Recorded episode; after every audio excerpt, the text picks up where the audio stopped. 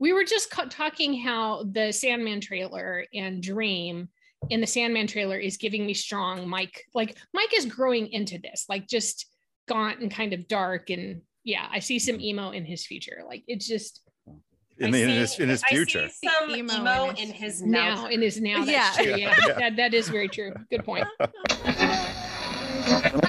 Welcome to that episode was we are POPSKL.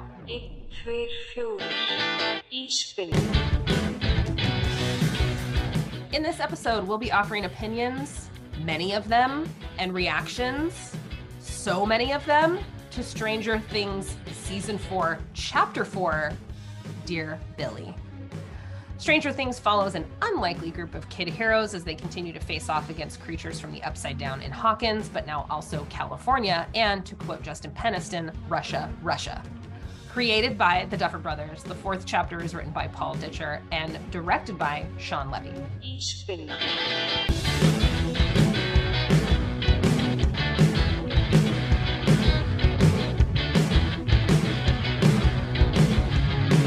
Ich. Ich will. Ich will. Before we continue, final warnings, and really, I mean, really, if you have not watched the goddamn show at this point, you're probably not listening to this podcast either. but we'll still say we can't talk about it without spoiling it. So if you haven't somehow watched the episode heard round the world before listening to this, just go watch it or you know enter at your own peril um i am kelly sue.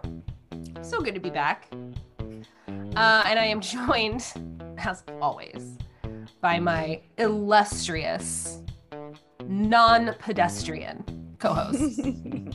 Beginning with of course the sturdy justin peniston Hello. We are not pedestrian. We are drivers.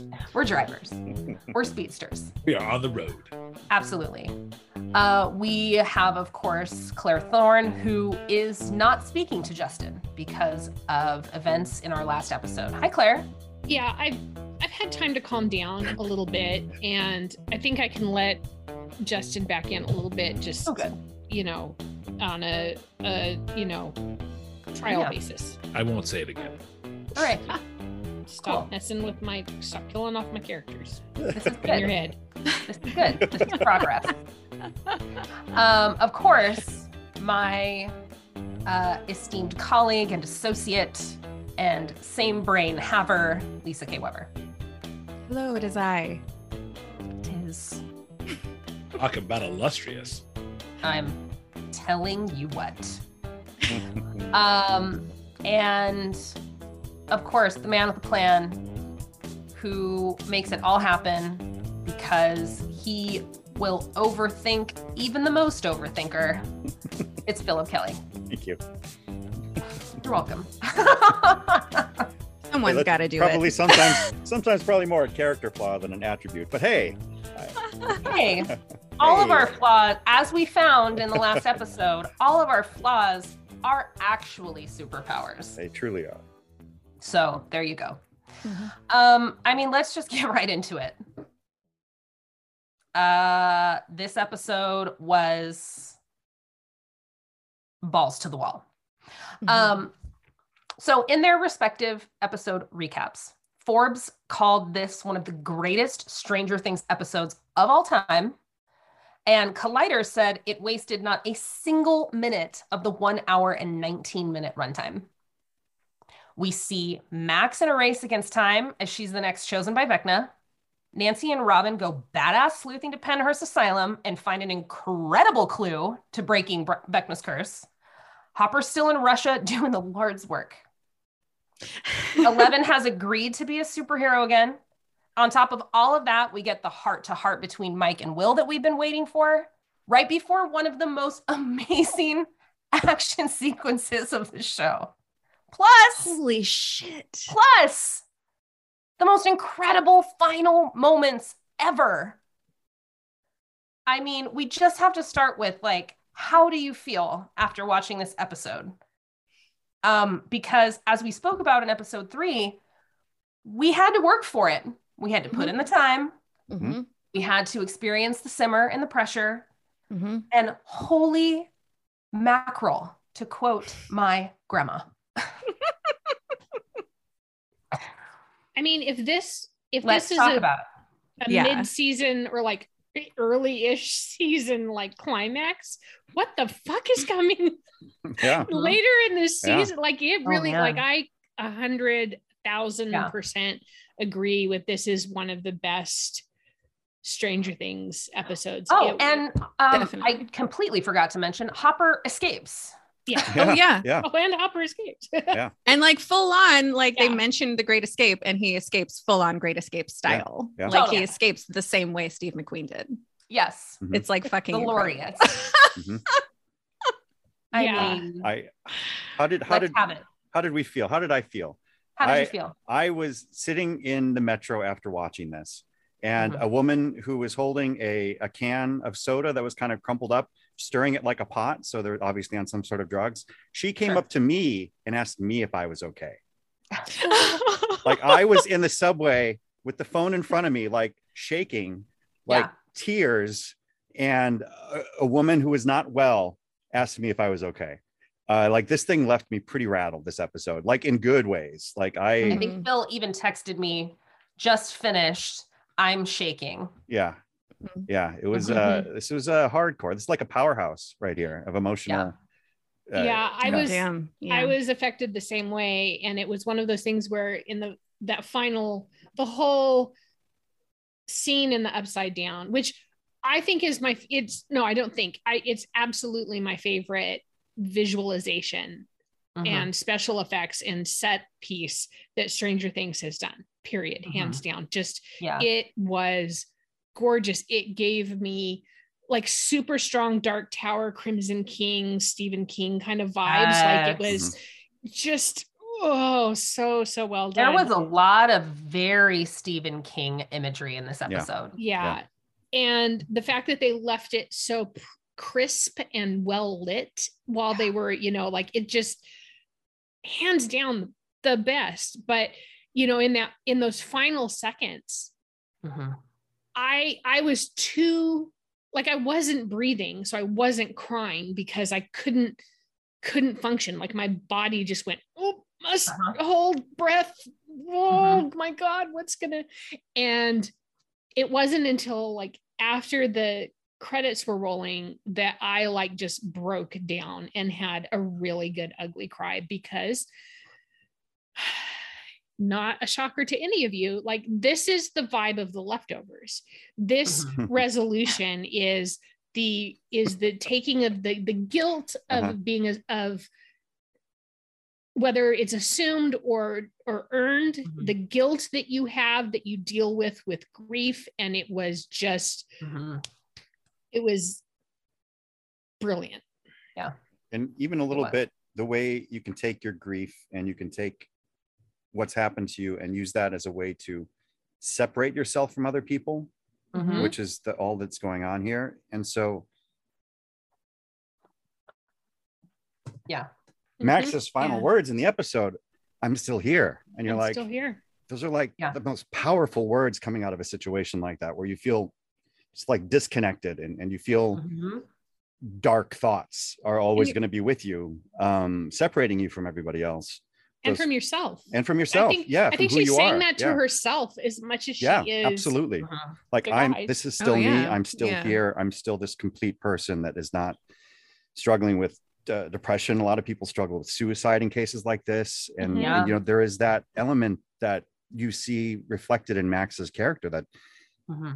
it's such a that's what makes this episode so powerful is that And central she was such a perfect choice for this arc yes God, because yeah. it was so like literally up until the very end for me i was literally like this could absolutely go both ways Oh yeah. yeah oh, Yeah. yeah Yeah. they could easily Because it was off a very character. extended, like it was very extended, her like running to the Mhm. exit. And there like there were so many opportunities for that to go wrong not only Mhm. like because vecna going after her but like talking about her own kind of state Yes. where she's resigned she spends so Yeah. much of the episode resigned to this fate Yeah. but it's like yeah, of course this happens. is. Yeah, she and- going to like like you know Mhm. let the darkness take her and um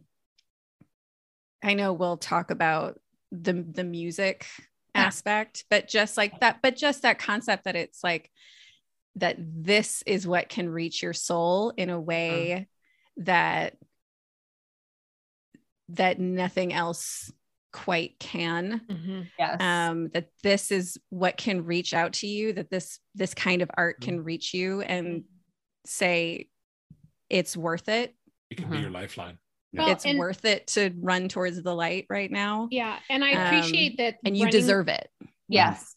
I appreciate that the salvation moment doesn't come just at the moment of her realization that she wants to fight and that she Mhm. wants to run towards the light that the running towards the light is its own minefield of like Mhm. you know Oh. literally things dropping on your head just like it's not an easy oh i want to be okay and therefore you know boom she's back in her body and back with the guys it was a toss up it was a like i don't know yeah if well and i mean that's so true to life too it's like you have the epiphany but then you Mhm. got to put in the work after you You gotta have work it for it.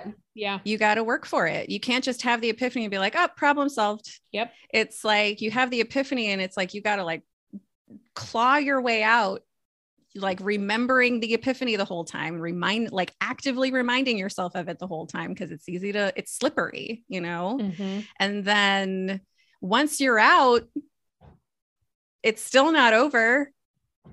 It's still like it could come for you at any time. I mean, like, as someone who has, you know, dealt with anxiety and depression for a lot of adult life, it's like, yeah, it's always there. The curse is always there. Um, and you know, there are times where the where you're in the light and times when you're just not. And it's like you gotta be in the light knowing that the darkness is still Mhm. waiting for you. And like, so even to end this episode, knowing that it's like, yes, she's still here, but the challenge is far from over. Right. You know, is relatable. Yeah. Yeah give sadie sink a goddamn emmy like just give it to her now let it be done with so much acting in her face even just you know as she's tied to the you know mm-hmm. whatever those Question. are Mhm. Mm-hmm. Apparently, there are people doing construction on my mother's house right now. I don't hear it. I didn't hear hear it. it. we Don't haven't it. heard You're any fine. construction You haven't Yeah. heard it at all? No, Not at all. Zoom is Okay, cutting good. it out, so you're good. Well, then we'll keep going. Sorry about that, y'all. That's okay. it's all right. Did anyone else have anything to say? Um, tell us about how you felt watching this episode. so a couple things. Um, this episode was directed by Shawn Levy, Mhm. Mhm. um, who is, I mean, he he's a movie director. He directs big shit. He directed Free Guy, which was, you know, a whole lot of fun. Um, and he directed, I think, the night one of the Night in the Museum movies. He's directed, a, Yeah. you know, a directed a number lot of of things, stuff. Yeah. and he's Yeah. been part of Stranger Things since the beginning. Yep. Mhm. Um, and this episode felt more like a movie Yeah. than any episode of the show thus far to me. Um, so I really, really loved the juxtaposition of Mike and Will coming back together, Mhm. you know, and re-cementing their relationship. Um, you know, like, and I, I like it was so picture perfect. I literally said the first time I watched it at the same time as Mike, best friends. You know what I mean? Not just friends, but best friends Mhm. you know like that was just spot on you know and i felt that and it was very like as someone who values their friends as much as I do, that meant a lot to me, you know.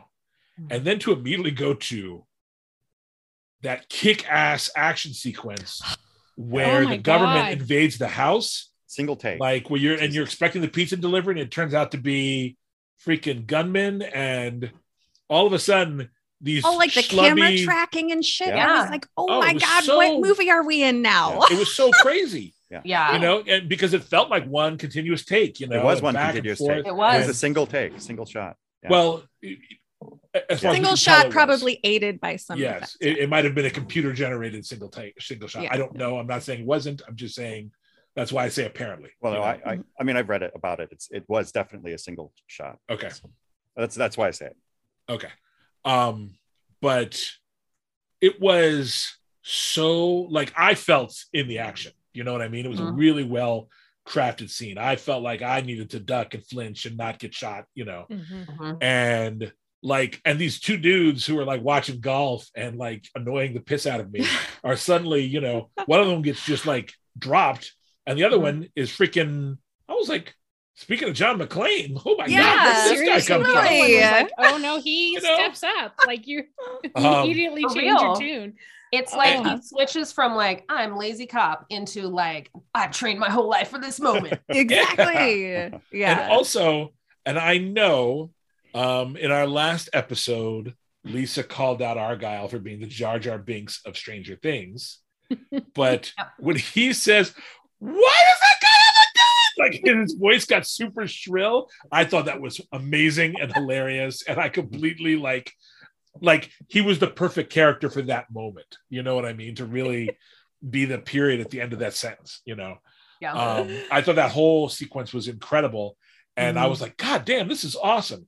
And this is all before what happens with Max. I know. Yeah. How do we have both of those things in the same TV episode, people? To Yes. like, Mhm. like they've it's like, oh, they shot their wad out, like their whole thing on this episode. What else? They did really did. And we can also talk about the surprise, but not that surprising casting reveal. hmm Oh, When yeah. That was the best piece of stunt casting ever. Yeah. Yeah. yeah. When Yeah. Nancy and Robin, of course, go to Pennhurst and they're talking to Victor Creel, and he turns around and lo and behold, Hannibal Lecter. Freddy fucking Krueger himself. Right. It is, Freddy of Krueger himself.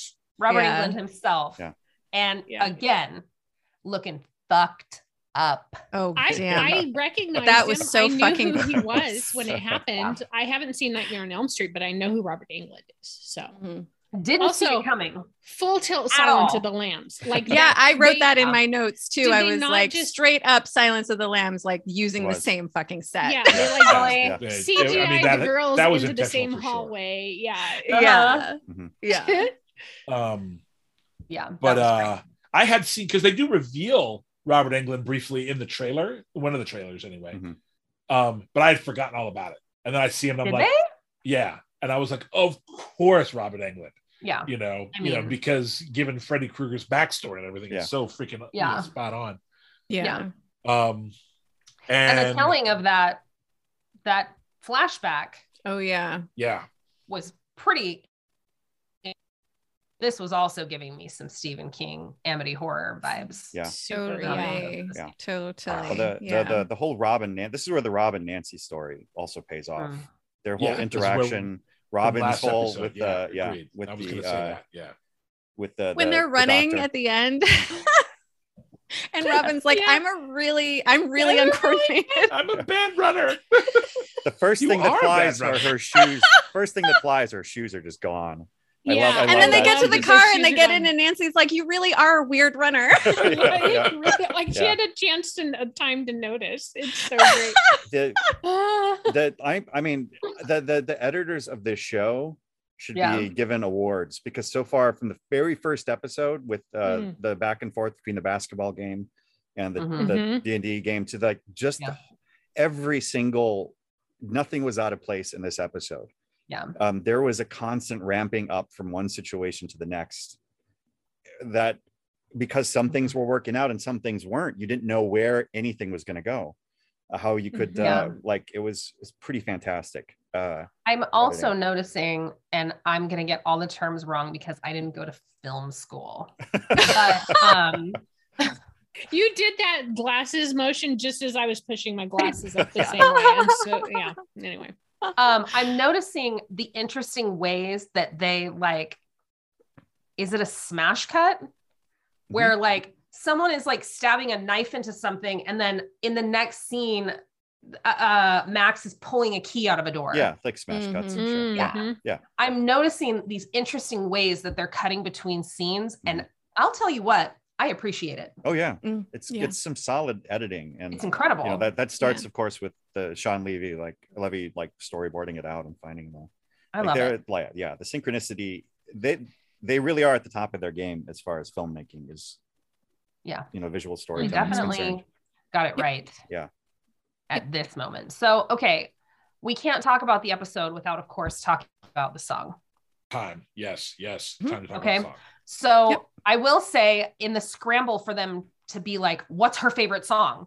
They're rifling through cassette tapes, and I'm like, oh, I want to rifle through cassette tapes. also,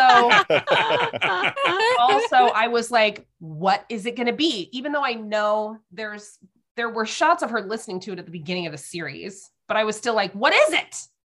I loved that. And then of course when it starts playing, come on. Even though it is a, you know an edited version of the song, they're not playing it in its true form or whatever. Um, okay, so this 1985 banger running up that hill. Kate Bush rarely licenses her music, but she said that she was a wholehearted yes because she's such a fan of the show. And I want to talk about the, the, the moment itself, which we kind of talked about already. But um, when she was expressing this in the statement that she made, thanking everybody because it's like charting all over the world now Yeah, Mhm. um it made me think about why this show is the hit that it is.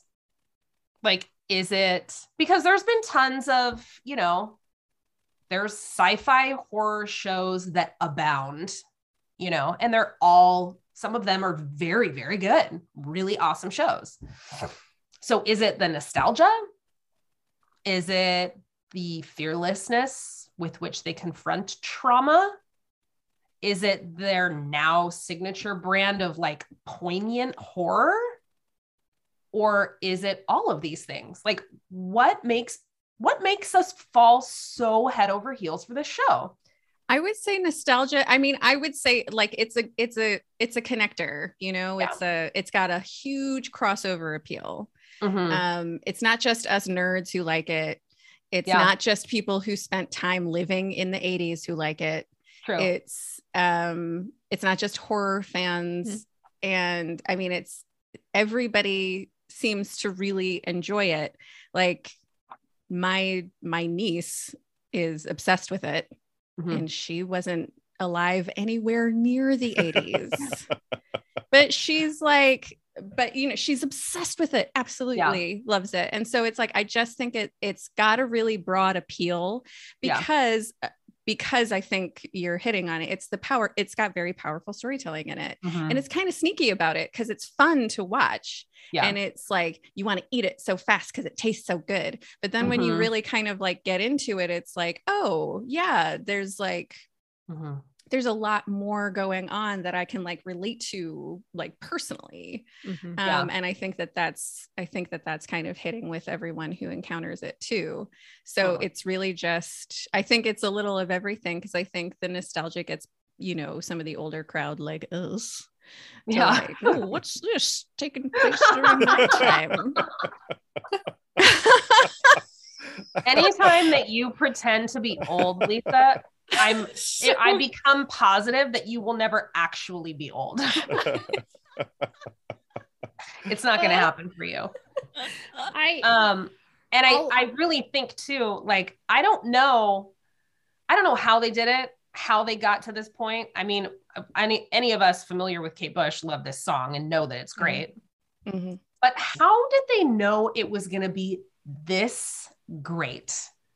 Like i can't imagine any other song Mm-mm. Yeah, I um like I played a game with myself and I was like, what's the song that would get me out of the upside down? don't say it oh Yeah, don't oh, say okay, it. I won't. I won't. Um, well, because it's hard not to kind of imagine, Of course, right? Yeah. Um, but I think like this one works so well because I mean, it's so the fact that it's Kate Bush, like, listen, everybody who is like only casually familiar with Kate Bush. Casual. Mhm. this is a great starting point. This entire album, Hounds of Love, is like bangers one after the other. Like, Totally. listen, do yourself a favor and listen beyond Running Up That Hill because the whole fucking album is fucking incredible. It is. First of all, and then you can break open the whole wide world of Kate Bush and just listen to all of it. But the thing It about is. Kate Bush, so Mhm. perfect for Max because it's like she's talking about like a like Kate Bush sings about very specific experiences that Yeah. like and she's a, an unabashedly like feminine singer and voice and she sings about a woman's experience Mhm. in this world a lot of the time it's not all she sings about but it's a lot of what she sings about Mhm. and um it's so it, it makes perfect sense for max and where max is in her kind of life and journey and it's alternative you know Yeah. and max is like alt as fuck Yeah. and but it's like it's meaty you know Yeah.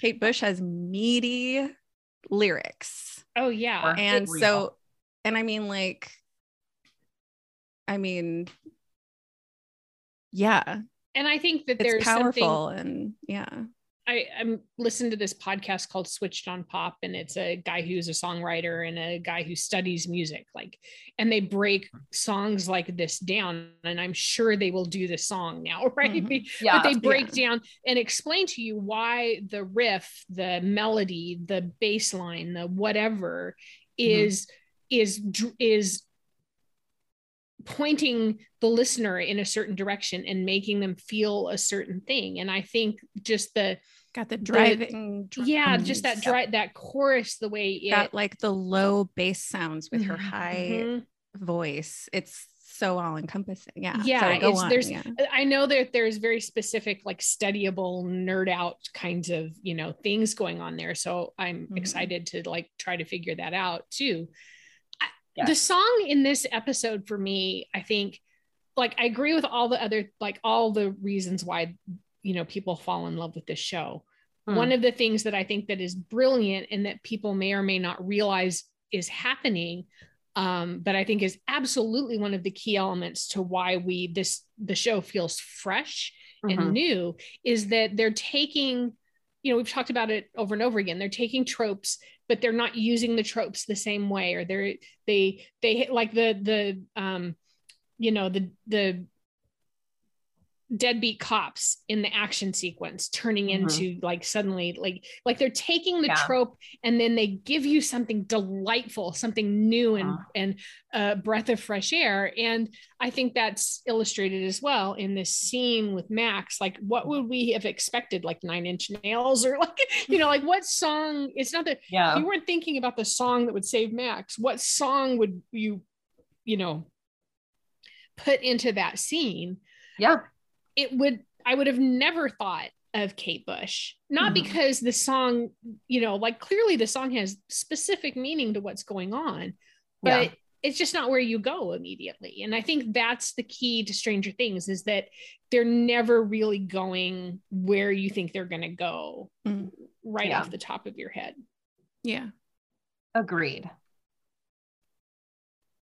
Justin, Phil, do you have any thoughts on why everybody is obsessed with this show? No? I was waiting for Justin to go. Justin Oh. may go first. he has seems a- like he he's a thought. collecting thoughts Yeah, he's collecting. yes. Um, I They're in his they're in his Um, goatee. I think rubbing his goatee collecting thoughts Mhm. because like everything that you you pointed out in your questions, they're all true. You know, Mhm. nostalgia is a big factor.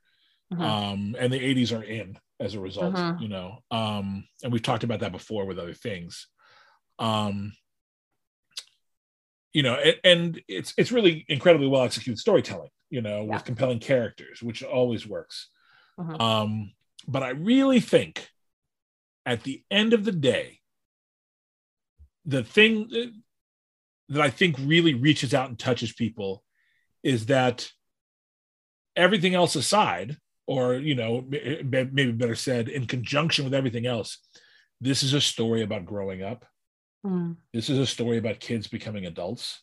mhm, This is about a, this is a story about kids having truly adult concerns, life or death concerns thrust on them at Mhm. an early age. mhm, You know, and it's more than just you know fun adventure. It's not just the Goonies. You know, mhm. it is life or death. It is the loss of someone you love.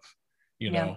And so at the end, of, what this really accomplishes is it hits us where we live. This is incredibly primal storytelling about universal experiences. We Mhm. all come of age. You know what I'm saying? We all have to deal with hardships. Um, and we all, you know, and and we all are terrified of failure. Do you know what I'm saying? And like this really is at, at its core, it's the I mean, this is the kind of story that cavemen around the fire were trying to tell. Do you know what I'm saying? Mhm. You know, and I think it it it plucks at those same strings in our hearts, you know. And so uh, that's not to invalidate anything else. You know what I'm saying? Like all of the other stuff is key, you know. Mhm. Um, but I don't think all of that other stuff would work Mm. without it wouldn't be enough without an Yeah. incredibly, you know, potent universal experience backing it up, you know, at its foundation. Yeah, I was actually. Yeah. Yeah, I, you, you said it much more eloquently than I was about to, but that was essentially kind of where I was going to go. I, you know, that nostalgia, that the horror films from the '80s, there's a sense of safety about that kind of horror that was fun and kind of joyful. People Yeah. getting slaughtered on screen in a, in a way that you couldn't take seriously, right? Um, so there's some, there's something kind of safe in our memories about that sort of horror, and that's what that's the initial sort of element that that draws us in. Ooh, this sort of thing that we grew up with is great, and and I, I like Justin was saying, if it wasn't quite, if it wasn't so honest, if this show Mhm. wasn't so honest with the characters and what they were going through, uh, you, you know, it, would have been easy just to fall back on all those '80s things that we grew up with, where it never felt like those characters were all that honest, Yeah. or they never felt all that real. They were, you know, they were tropes, like uh, like Mhm. we've been saying, Mhm. and um, there's something far more honest about what these kids are experiencing. That I, I think that is what definitely, as Justin It's just more far the- more eloquently yeah. said, is yeah, Yes. it definitely sets Agreed. it apart because it's like there there are a lot of times where it's like I almost want to like be mad at the show sometimes. Yeah. for Mhm. like all the nostalgia cues and all of the kind of like um meta references and the stunt casting there are times where i'm just like oh come on or i want to be like oh come on but Yeah. it's all done so well and so deftly and with such um like authenticity which is And- so and hot these purpose. You know, And they made- purpose yeah that they might it's give you stunt casting but it usually has like it, it's building something it's not just there to be there Yeah. exactly and so it's like i can never get to the point of actually being mad Yeah. which is saying a lot for me. It is a tough show to be mad at, yeah. hands down. It is. Um, I am, unless anybody has any burning desires to add to this section of the conversation, I'm going to transition us to the break because I'm sure we have many hot takes amongst the five of us. Um, so, listeners, we're going to take a quick break to gather our thoughts and share our amazing, sizzling hot takes with you when we come back.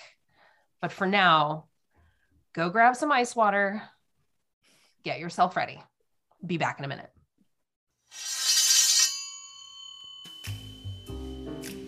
This episode of the POPSKL Podcast is brought to you this month by HunterBlackComix.com.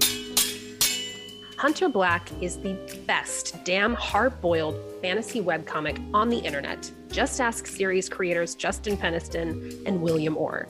If Tarantino, Tolkien, and Tartakovsky made a webcomic, it might be half the two fisted tale of blood soaked revenge that Hunter Black is. Maybe.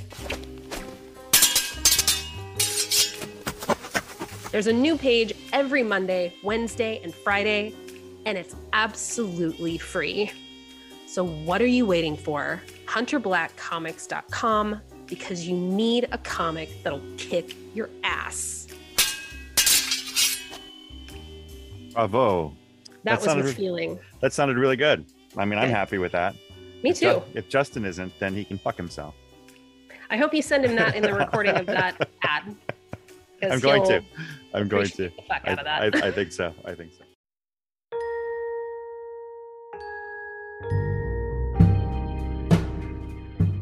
If you like this conversation, follow us at POPSKL Pod on all social medias and join our mailing list at our website, popsklpod.com, for all the latest news and announcements. That's POPSKL Pod, P O P S K L P O D.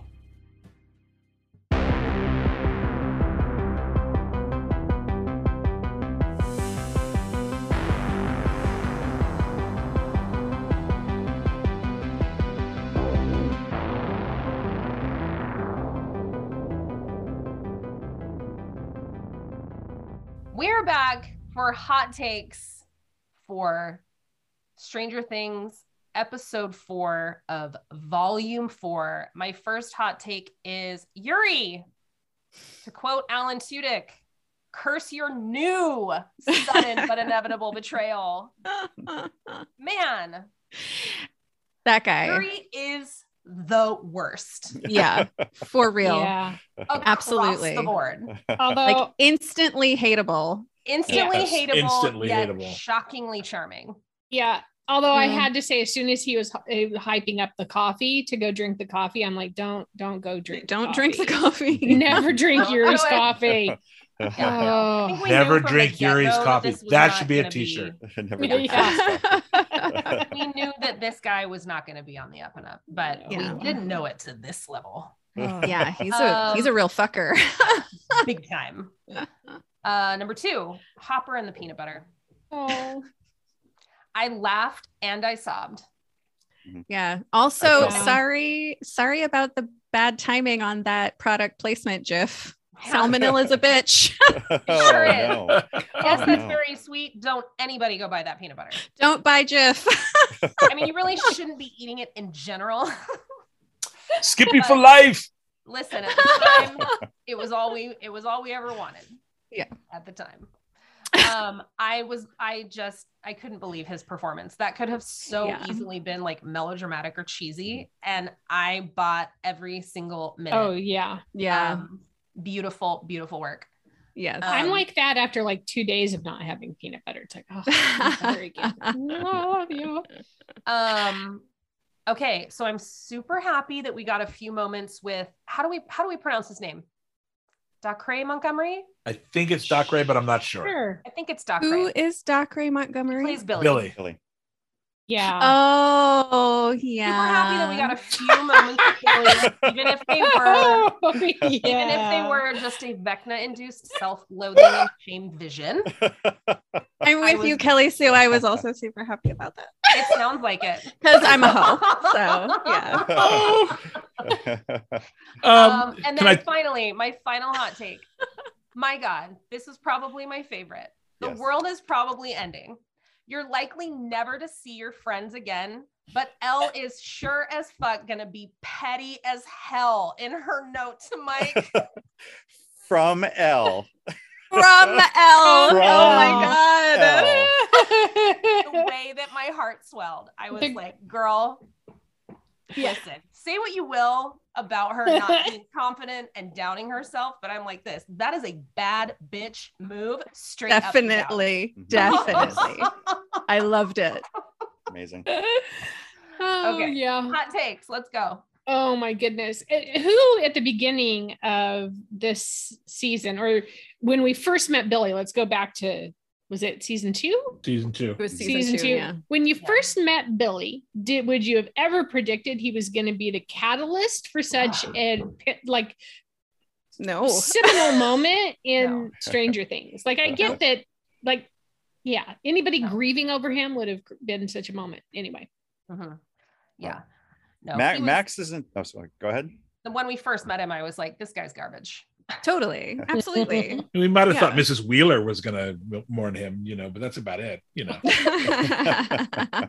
um, Maybe. Maybe not. fun Doc Ray Montgomery facts. Mm. So apparently he was a Power Ranger uh, before this, and Wait, That's he how's possible? Uh, Power Rangers are still going. Yeah, they're, still happening. Yeah, there's still they, Power they Rangers still have iterations. Yeah. Power Yeah. Rangers never die. Yes. Like that? Speaking of trying to not be old, how is that possible? um, and he Well, had to. him. He literally had to put on weight to play this role. He's he was like he wears I'm- it well. I'm, he's like, I'm not used to not being cut, cut. Do you know what I'm saying? Like for Oh. Power Rangers, he has to be like, you know, chiseled. Yeah.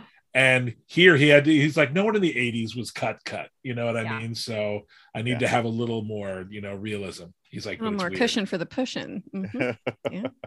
We all Uh, know how I feel about it. Um, all right, hot take. For the pushing. Gee, God. Hot take. Um, Sorry, that's made me giggle. okay. the lesbian chafing under the feminine dress is a bit cliche. It's a trope, but it's Mhm. used so well here. Mhm. because they turn it into her an opportunity for her to show her resourcefulness. Yes. And I thought that was amazing. And I really love that. I, again, these upending these old tropes and making them something cool, Mhm. you know. Um, hot take. I love me some Murray. Yeah. And if this line isn't the best line of the series, I don't know what it is. if things go sideways, I should mention that I am now a black belt in karate. All right. That fucking floored me. um, um, Oh man. and if they go sideways, like know, really, right? where you're still living in a world where they might go sideways. Right? Mhm. and I'm just gonna Oh. say, like, am I the only one when Max is in, in, in- at the beginning of the climax when she's running from Vecna, Hmm. and then she turns around and sees, you know, she's in the black mist, and she turns around and sees the red mist. Yes. Mhm. Who goes to the red mist? Because I don't go to the red mist. that seems worse to me. You know what I'm saying? Like that seems like, and so I was like, "Mm, would anyone do that? I would do that, but that's I'm that's not just gonna my lie. I because like I would probably go to the red mist just because I'm like, if I keep doing this and running around in the black mist, nothing's my I'm fate die. is Yeah. yeah. Yeah. So the red mist at least offers me maybe something interesting, yeah. Yeah. Yeah. a change I- of scenery. I look Yeah. good in red. I don't know. Could be anything. Uh, I did have I did have that exact same thought. I'm like, oh, that's the area to avoid. And then she went there and I'm like, oh no, okay. Well, and it was such a payoff when she gets there, and it was like where he's like, "What are you doing here?" And it's like, "Oh, somebody yeah. doesn't want you here." oh man. Um, I Um, all of that stuff with and the Yeah. only thing, Yeah. my only criticism of this episode, really, and it's fairly small, but I felt like Max's letter to Billy could have been shorter. I think you, they would have gotten the same up, across with Okay. half as much real estate, you know. But that's you know, It's a fair uh, Sadie fair Sink. note. Also, I will. I would like to you know jump on the Sadie Emmy Sink for an Emmy bandwagon because she Yeah. was Yes. fucking Good phenomenal. Lord, yeah. Amazing. Get it, girl. Three quick hot takes. Oh, go ahead, Lisa. I was gonna say just one quick hot take. So it's like being at the grocery store. I've only got one thing. Yeah. Yeah. What is it? Go Yet again, Erica Sinclair. Oh, yeah. By the Oh end of the God. week, he's buying me a goddamn Nintendo with Duck Hunt. Yeah. with Duck Hunt. His reaction was pretty great too. Yeah. Like, Mhm. yeah, pretty amazing. yeah. Who I If there's. Yeah. if there's Mhm. anybody who can intimidate those guys as a group, Yes. just like, oh yeah, it's her. Mm. Ugh, You're in for it. You- Obsessed. Totally. Obsessed. All right. Uh, Phil. Oh yeah. Uh, so Max's stiff-legged fall when she falls out of the air with stiff legs hitting the ground. Mhm. I was Oh. like, "Ouch, girl! Ouch!" Yeah. Shattered Like, ah, legs. Yeah. Like that was that was rough. Um, she isn't the only one with an appropriate theme song in this. Uh, Argyle gets uh, an appropriate theme song every time he drives around in that uh, in his little pizza That's truck. on the nose. it was on the nose, but fitting for his character. On the nose. Totally. Fitting Who is also on the nose. Character. See, and the reason to like his character is he likes pineapple on his pizza. That is that is not a reason to like his That character. Is the proof that they could have done better. no. We started Pineapple on pizza is delicious. I And will no, die listen. on that hill. I'm actually a fan. Yeah, I am too. I'm a fan Same. of pineapple on pizza. Likewise. Still not a fan of Argyle. All right, Phil. I, I'm not enjoying him. Hot take. I'm not enjoying him as much. Uh, he's all right. Um, I can't remember the third one now. So Oh, there you go. sorry. Although No, him okay. him pitching the pineapple the pizza was hilarious. I will say that that was like my favorite moment of his. That was pretty good. That was pretty good. All right. Are you sure you don't have your final hot take? You were very confidently like three. Three. yeah, I know, but it, it's gone. It's gone. It was I don't- so it was Can I use his Max's last hot take? It was Sure. Make it a third. Make it Only make it that- Phil's- I really loved what I really loved, you know, when they use running up that hill Oh. at the end when she's running.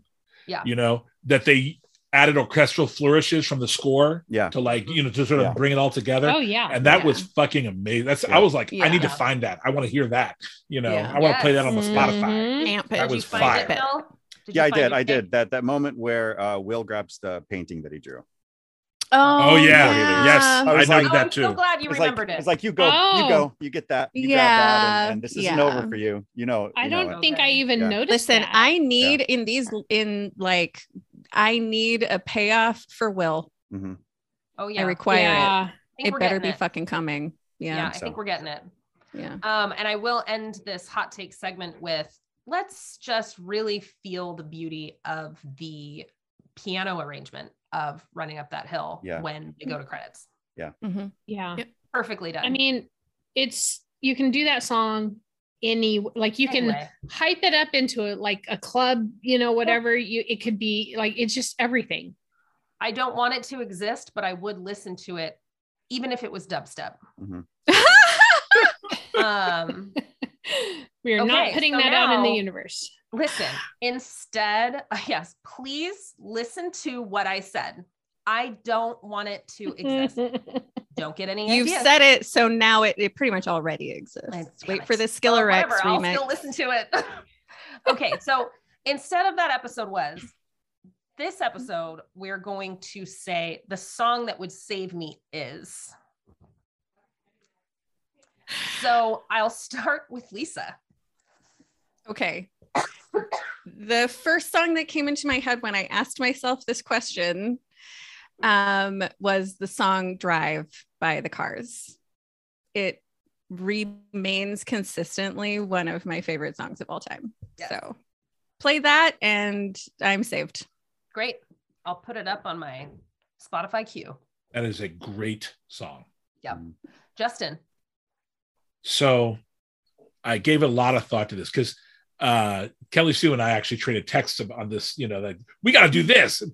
And Kelly Sue was like, already there, homie. You know, like, you know, so That's, I was wondering what it was. That's funny. that- that- that- I that love knowing yeah. that Justin is generally working in the background to like position like all of Do some extra where it's like, producing. Here, yeah, I'm just, I'm just, Hey. I'm just being a team player. That's all. Yeah, That's I- all. yeah, yeah. it's brilliant. Um, so a because it's a you know it's something to get me out of a really scary situation. I need something a little upbeat. I need something a little happy. Like running up that hill has that sort of that up tempo, you know. Yeah. Um, and so I, I couldn't do anything too downbeat, even though like my favorite songs tend in that direction. Um, Mhm. and then I wanted something that was nostalgic and of that era. And so I think I have to pick, um, especially because we were recently talking about freebie fives and how there was a time when this person would have been on my freebie five list. I have to pick I Wonder If I Take You Home by Lisa Lisa and Cult Jam. Nice. You know, because and, and and you know the title is perfect because please take me home. You know what I'm saying? Which would also make Phil Collins quite the runner-up. But So good. um, Mhm. yeah, I wonder if I take you home by Lisa Lisa. Amazing. Yeah. Amazing. All right, Claire. What's your song? What what song will save you? I didn't have to think about this at all because this is the song that saves me like back in the day job when I just walked out of, you know, horrific day at work and you get in your car, like this is the song. Like I have I probably have like 20 different versions of this song because they they exist there's all these you know remixes and other people doing stuff with it and i just could put it i can put it on repeat and there have been days i have put it on repeat and just listened to it and that was my commute song on the way home and i sang it just as loudly every single time and uh that song is heads will roll by the yeah yeah yeahs Oh, fucking Yeah. A. Great song. Yeah. Great song. Song. Great Like you- video. you don't know if you're really being the hero or the villain in that but you were getting shit done Nice. Truth. and love it, it. Purges everything it's so great That is a Awesome. good song. Yes. Very awesome. All right, Phil. Yeah, uh, this is tough. There, there are a few songs I grew up on that I that could easily fit into this. Like you can call me Al or Mhm. um, uh, something from the Bangles, maybe. But I, I, I feel like there are two kind of vying for the top, like that that hit me on an emotional level as well, and that would be Starman. Oh, Though I think mhm. that's been overused a lot recently in movie trailers and stuff like that. And But it's the song that would save you. yeah, yeah yeah. it's good Yeah. for you It Doesn't matter if it's played Yeah. out. no, yeah, yeah, Yeah. yeah. I think it might be Starman, and a close second might be um, Rhapsody in Blue.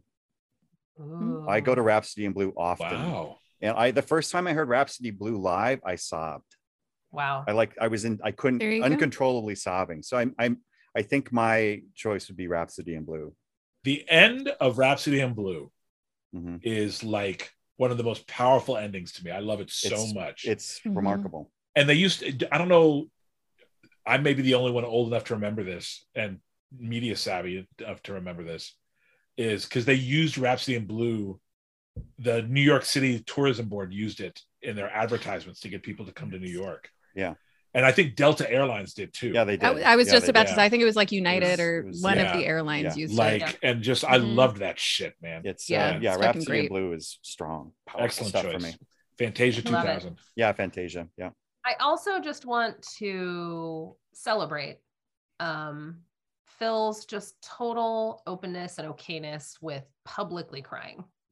Yeah, Mhm. I love just it. Really love I, that. I Yeah. yeah, it, it was We're fans. uncon- Big fan. uncontrollable sobbing Yeah. I heard Yeah. it live because it was my love first it. time. I grew up Yeah. on it. It was my first time hearing it live. Even the guy playing it on piano made some mistakes, Mm. and it didn't Made it better, matter. didn't it? it didn't matter because it was happening right there in front of me. Love it. yeah I think that would be the one that would save. me. Yeah. it's probably a Um, good thing they didn't use rhapsody in blue in this episode for the mag Probably. scene or we might have lost Phil Phil would officially be a Just- entirely like if we we're living in the upside down right now, yeah, I would have been taken Yeah. somewhere else. Uh, Yeah. Totally. Yeah. Um, okay, so the song that would save me is probably not going to earn me any cool points, but it Doesn't- absolutely would save me. And I knew it in- instantly. If I was in, I almost said the verge. If I was in the upside down. And if everybody would just stop stealing our ideas, that would be great. Totally. if I was in the upside down and this song started playing, I would know exactly where to run and I would run hard. And that song is Hard Habit to Break by Chicago. It warms my heart. It reminds me of my dad. it's any of these songs Yeah. that make you go yeah. oh an Yep. emotional connection And also, emotional connection. like, yeah. it's about living life without someone Mhm. and how that would be so hard. And that would give me the fuel to be like, you don't have to live without me. Yeah. I don't want to live without you. you know Yeah.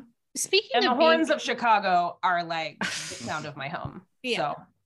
So yeah. speaking of being on repeat and that Mm. not being a detriment to the idea of the song that would save you i firmly believe that mhm. max has just been listening to this song like she's yeah, she's complaining now about like listening to it on repeat and what if it stops working um but i really feel like she doesn't even realize that she really has been listening to this just Mhm. in the months preceding like over and over and over and over again Nobody Yes. ever wants to have to do something. You know what I'm saying? Right, Yeah. yeah. Like, yeah, Yeah. But it's true. I love it.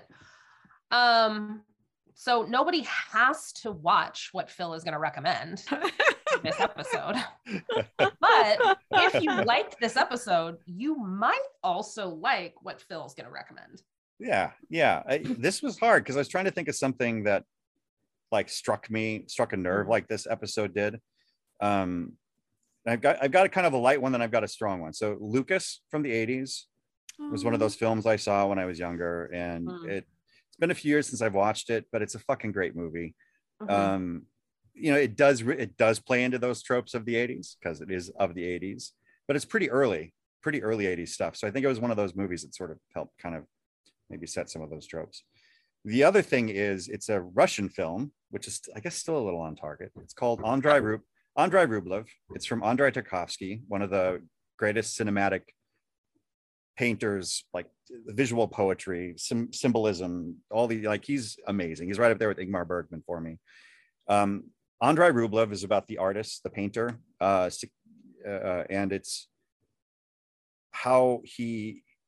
It's just about his life. It's it's biographical. Um, probably some fictional stuff mixed in, but there's there's a. It takes place in sections, and the section about the bell maker trying to live up to his father's, uh, who was a bell maker as well, trying to live up to how great his father was, broke me like the end of this episode did.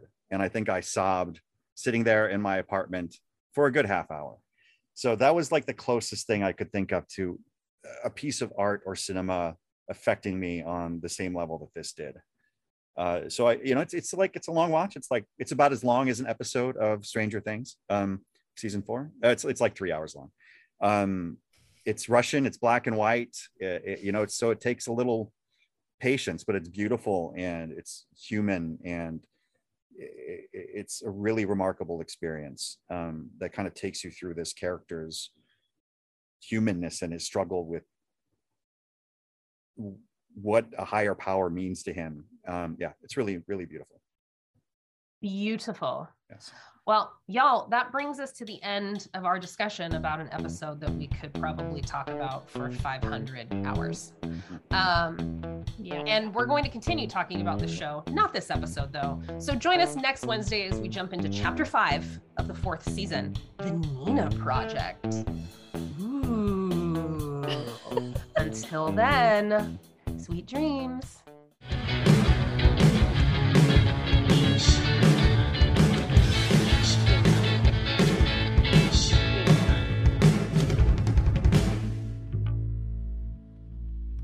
This has been a POPSKL Podcast production.